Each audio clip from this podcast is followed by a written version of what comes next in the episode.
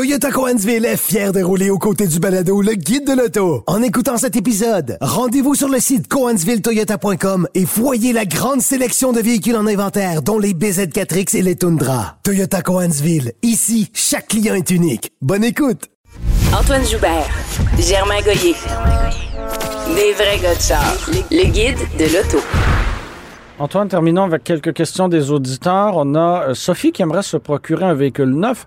Elle hésite entre les Toyota RAV4 hybride, Honda CRV hybride et Lexus NX hybride. On dirait qu'elle cherche un véhicule hybride. Elle a un budget qui oscille entre 50 000 et 60 000 Lequel lui recommandes-tu? Bon, euh, si le budget est avant taxe, on est correct partout.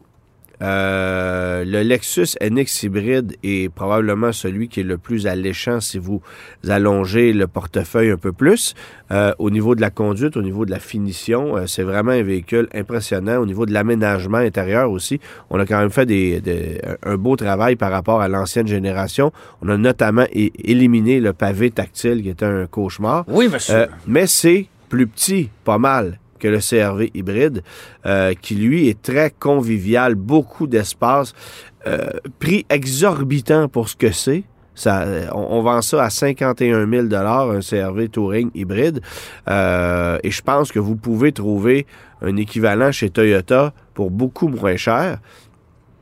Mais euh, si, si le CRV hybride vous plaît, sachez que c'est un véhicule qui est très spacieux, qui va très bien, qui consomme un peu plus qu'un RAV4 hybride ou qu'un NX hybride par quelques dixièmes de litre au 100 km.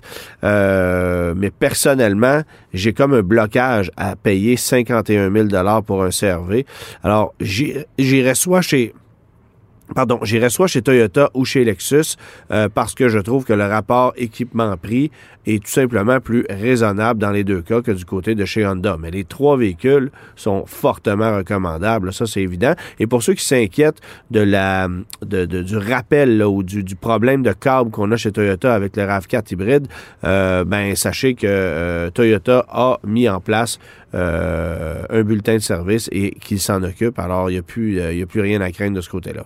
On a Kevin qui recherche un véhicule confortable, fiable et pratique pour les longs voyages. Il désire un équilibre entre la conduite quotidienne et les longs trajets avec une tente de toit. Sur sa liste figurent les Subaru Outback Wilderness, Nissan Pathfinder Rock Creek, Toyota RAV4 Trail, Toyota 4Runner et Ford Bronco.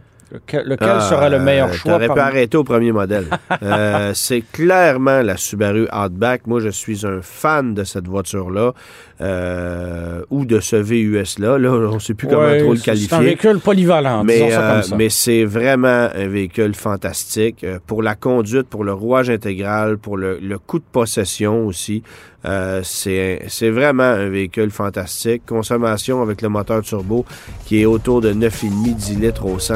Euh, un RAV4 Trail, évidemment, n'aura pas la même puissance, le même raffinement. Un Toyota 4Runner ça, et un Bronco sont des camions. Alors, tu sais, on n'est pas du tout dans la même... C'est beaucoup plus robuste, mais au quotidien, on va en payer le prix. Ah, vraiment. Puis il n'y a, pas de confort, là. Il n'y a pas de comparaison en matière de confort. Puis le Nissan Pathfinder, c'est correct, mais au niveau de la conduite, au niveau de la maniabilité, du rouage intégral, on n'est absolument pas là où Subaru se situe. Alors, c'est l'Outback la, haut la main.